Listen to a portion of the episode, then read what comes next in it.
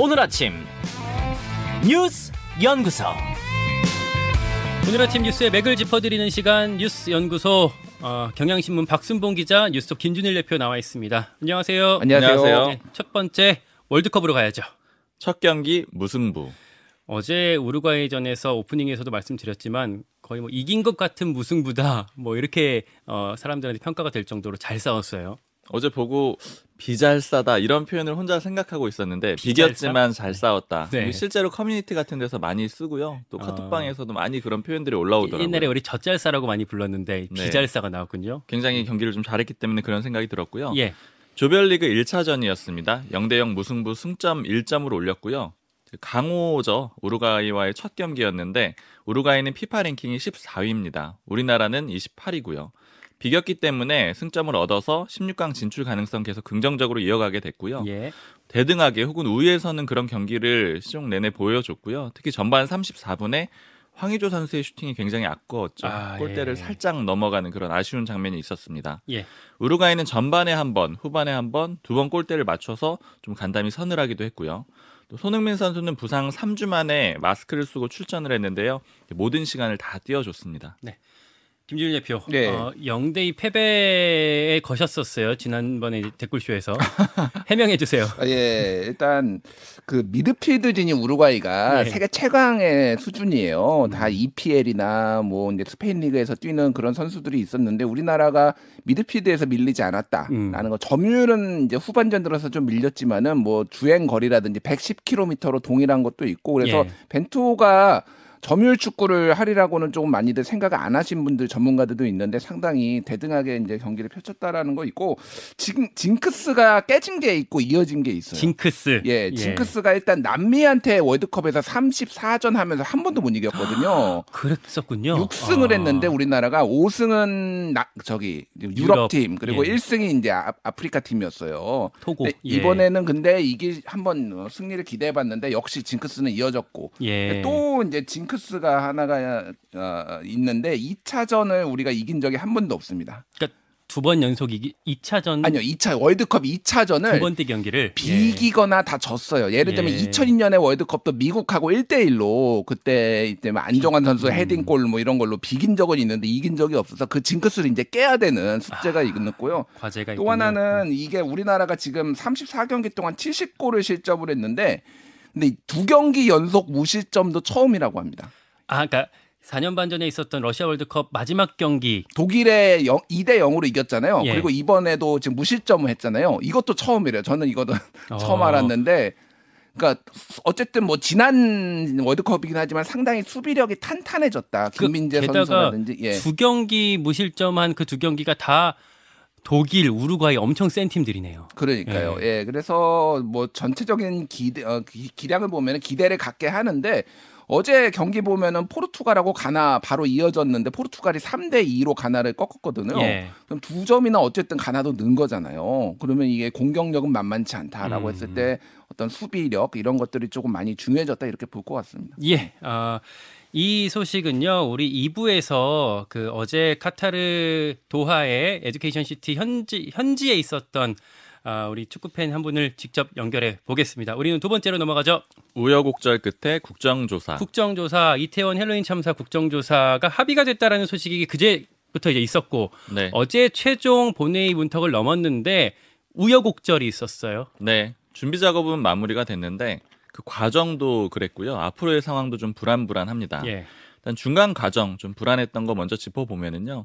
처음에 야삼당이 국정조사를 추진했죠. 그런데 여권, 대통령실하고 국민의힘은 반대 입장이었습니다. 경찰 수사부터 보자 이런 입장이었고요.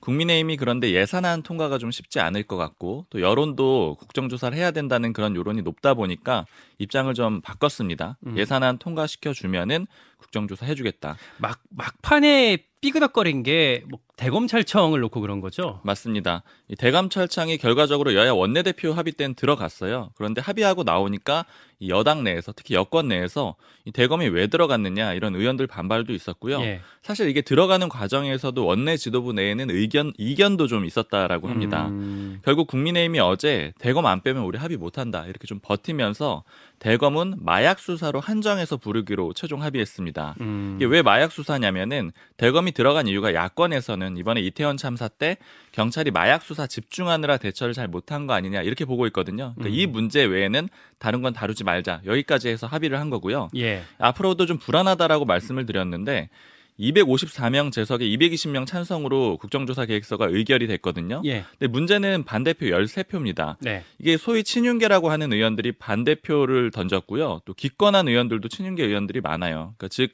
이 대통령 뜻이 좀 명확하다, 반대 입장이다라는 걸 알 수가 있고요. 실제로 이진복 대통령실 정무수석은 대통령실이 많이 빠진 게 뭐가 있냐. 그러니까 대통령실 중에 지금 두 개가 들어가 있거든요. 국정상황실하고 위기관리센터가 들어가 있는데 여기에 대해서 좀 문제의식을 갖고 있다. 음, 살짝 불만을 좀 드러낸 거군요. 맞습니다. 그래서 향후에 대통령실 지시에 따라서 친윤계 의원들이 좀 반발하면은 음. 국민의힘 내부에서도 논란이 생길 수 있는 그런 상황입니다. 음, 암초가 있는 거군요. 네, 음. 사실 이제 모 관계자가 하는 얘기가 당장 이 국정조사 일월 칠일까지로 돼 있고 더 연장이 되면은 연휴까지 설 연휴까지 가게 되는데 그러면은 또 너무 부담되는 거 아니냐 이런 얘기들이 나오고 있습니다. 음, 살짝 그 좀 어제 합의는 됐지만 좀 부담스러운 표정도 좀 읽히는 것 같고요. 김준일 대표 어디에 좀 주목하셨습니까? 그러니까 이게 그 여야가 합의를 한 게 굉장히 오랜만인데 그때 기억하시겠지만은 이제 권성동 원내대표 시절에 뭐 소위 검수완박이라고 불리우는 검찰 수사 범위 이제 축소 이거에 대해서 권성동 원내대표가 합의를 했다가 음. 후폭풍이 있었잖아요. 음. 그거하고 이제 이게 좀 비슷한 점과 다른 점이 있다라면은 그것도 마찬가지로 의총에서 합의를 하고 들어가서 대통령하고도 교감이 있었다라고 하지만은 결과적으로 보면은 완전히 이제 권성동 원내대표의 좀 질책성이 쏟아졌는데 지금하고는 조금 기류가 다른 것 같아요. 어떤 점에서? 그러니까 그때는 정말로 예. 이제 이거에 대해서 합의가 완전히 잘못됐다라는 건데 지금은 그런 기류보다는 이게 이제 불가피하다라는 기류가 분명히 있었고 그래서 이거 합의를 완전히 이제 뭐 강경파들은 합의를 잘못됐다라고 얘기는 하지만 이거를 완전히 뒤엎을 정도로 이거를 그렇게 목소리로 높이지는 않는 그런 상황인 것 같아요. 그러니까 음. 대통령실에서도 분명히 이게 이제 조율이 됐다라고 이제 뭐 지도부에서도 얘기를 했고 대통령실과 얘기됐다라고 본다라면 현실론이 분명히 작용을 하고 강경파들의 목소리를 좀 더 많은 걸 얻어내려는 지렛대로 좀 활용하는 그런 전체적인 기류가 있다라고 이제 봐야 될 것 같습니다. 음. 그래서 내일 오늘이죠. 오늘 이제 그 여야 지도부하고 만찬 하잖아요. 대통령 예, 관저에서 대통령과 여당 지도부의 아, 예, 죄송합니다. 예, 예. 야당은 아니고 예, 예. 예. 여당 야당은 빠졌고요. 이제 여당 비대위원들하고 이제 예. 이게 이제 여기에서 뭐 격려하고 뭐 이런 것들 성과 설명하고 그런 건데 이게 만약에 정말로 기류가 안 좋았으면은 이게 이제 안 됐을 수도 있는 거죠. 그러니까 이거는 전체적으로 보면은 조금 이제 어떤 강경파들을 이용해서 협상의 지렛대로 좀 쓴 거라고 보면 될 것 같고 이제 여당에서 뭐가 민감한지가 여실히 드러났어요. 사실은 이게 지금 국정조사 그 범위를 놓고 가장 민감했던 게 대통령실이잖아요. 예. 대통령실에서 어디까지 할 것이냐 그래서 경호처는 빼고 국정상황실과 국가위기관리센터 들어갔는데 검찰도 민감하구나. 네. 아, 여, 여, 뭐 혹자는 뭐 검찰공화국이냐 얘기를 하는데 민주당에서, 확실히, 예, 민주당에서 네. 뭐 검찰에 로비 받았냐 그랬는데 검찰 일거수일투족이 어쨌든 이 정권에서 여당도 민감하고 야당도 민감하고 그런 거를 다시 한번 확인할 수 있지 않았나 그렇게 보여집니다. 박순봉 기자 여권 굴러가는 건 취재 좀 하고 계시죠? 네. 이번에 국정조사 처리 상황 보면 두 가지 정도 짚어볼 수가 있는데요. 일단 예. 첫 번째는 전에도 한번 방송에서 언급드렸었는데 용산과 여의도의 디커플링. 디커플링. 네, 좀 분리되는 그런 현상이 있는데 예. 국민의힘 같은 경우에는 이런 입장이에요. 예산안 합의해야 되는데 그럼 어떻게 무조건 싸우냐 음. 이런 분위기가 있는데 사실 대통령실의 분위기는 준예산까지 가더라도 야당이 버틸 수는 없다. 그러니까 강공해도 괜찮다. 이런 분위기가 있거든요. 더 세네요. 네, 그러니까 결국 입장 차가 있는 거고요. 그리고 특히 주호영 원내대표 같은 경우에 처음부터 그런 얘기를 좀 했었죠.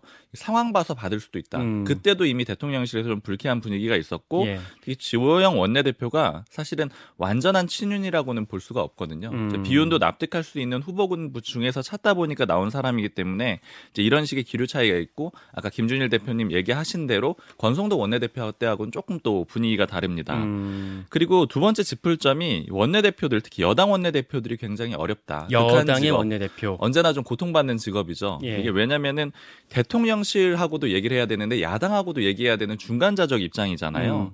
지금 국민의힘 관계자들이 하는 얘기는 주호영 원내대표와 대통령실이 좀 원활하게 소통이 안 된다라고 보고 있어요. 특히 음. 대통령실 오더가 뭔지, 그러니까 지시가 뭔지도 명확하게 파악하기조차 아마 어려울 정도다. 이런 얘기들이 음. 나오고 있고, 사실 예전 사례로 보면은 새누리당 때 유승민 전 원내대표도 결과적으로는 이런 위치에 처해가지고 박근혜 전 대통령하고 갈등을 빚고 또 배신자다 이렇게 낙인 찍히는 그런 상황도 있었습니다.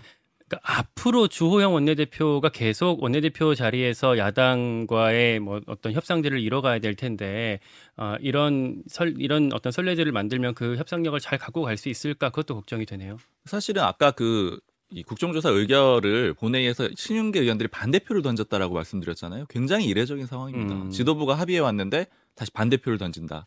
네. 여당 상황은 우리 일부에서 어, 국민의힘 지도부인 어, 전주혜 비대위원과의 인터뷰가 있습니다. 그때 다시 짚어보시죠.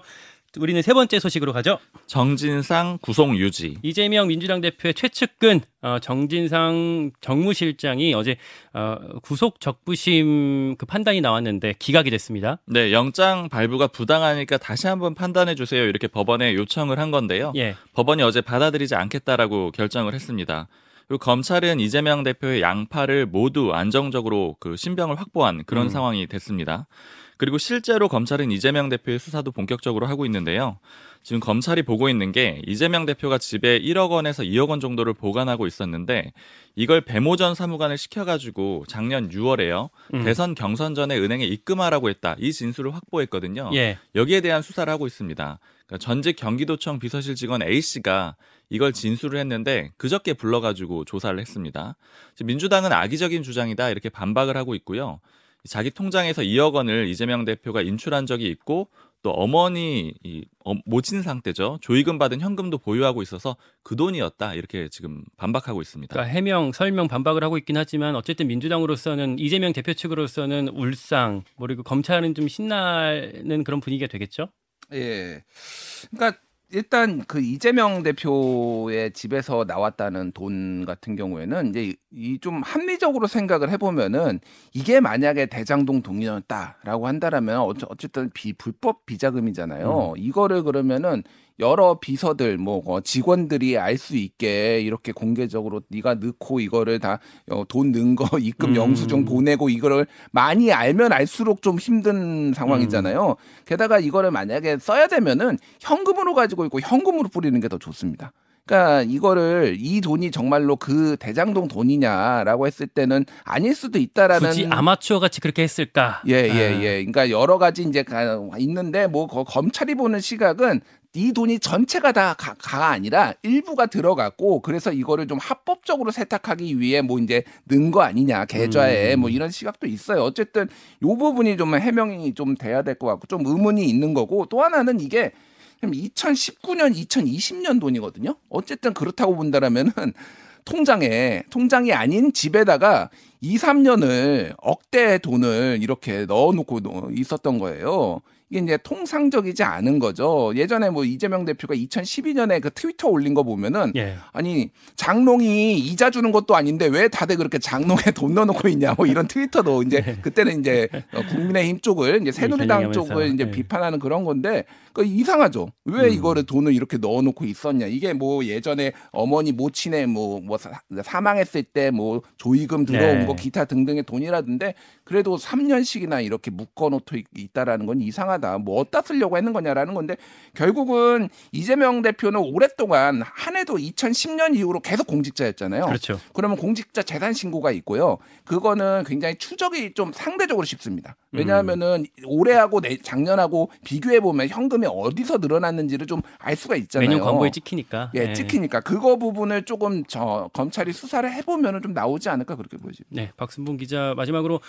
어, 청담동 술자리 논란, 그러니까 윤석열 대통령, 한동훈 장관 그리고 김인장 변호사 삼십여 명이 어, 지난 칠월 십구일에서 이십일 사이에 어, 새벽 늦게까지 술을 마신 거를 어떤 뭐 첼리스트가 봤다, 뭐 이런 논란이 네. 있었는데 어제 좀 일단락이 됐어요. 네, 지금 뭐 사실이 아닌 걸로 결론이 맺어지고 있는데요. 이제 당시에 김의겸 의원이 문제 제기를 했는데. 근거로 제시한 게 두 가지였죠. 첼리스트 A씨의 녹취 그리고 이세창 전 자유총명맹 총재와의 어떤 한 언론원체와의 인터뷰 요거 두 가지였는데 이세창 전 총재도 이미 아니라고 부인을 했고요. 특히 첼리스트 A씨가 그제 경찰에 가서 자신의 얘기가 거짓말이었다. 음. 이렇게 진술을 했습니다. 그러니까 남자친구가 왜 이렇게 늦느냐라고 하니까 거기에 대해서 좀 해명을 하다가 거짓말을 했다라는 거고요. 지금 게다가 경찰이 그 해당 주점을 특정을 했거든요. 어딘지 예. 파악을 해서 밴드마스터랑 주인까지 조사를 했어요. 근데 진술이 윤 대통령하고 한 장관을 본 적이 없다라고 음. 나왔습니다. 여기에 대해서 김의겸 의원, 이 의혹을 국회에 가져왔던 김의겸 의원은 어, 첼리스트의 진술이 사실이라면 관련된 분들께 심심한 유감을 표한다. 이렇게 어제 어, 입장을 냈다는 것까지 전해드리고요. 우리 뉴스연구소는 여기까지 하겠습니다. 아, 박순봉 기자, 김준일 대표 두 분 고생하셨습니다. 감사합니다. 감사합니다.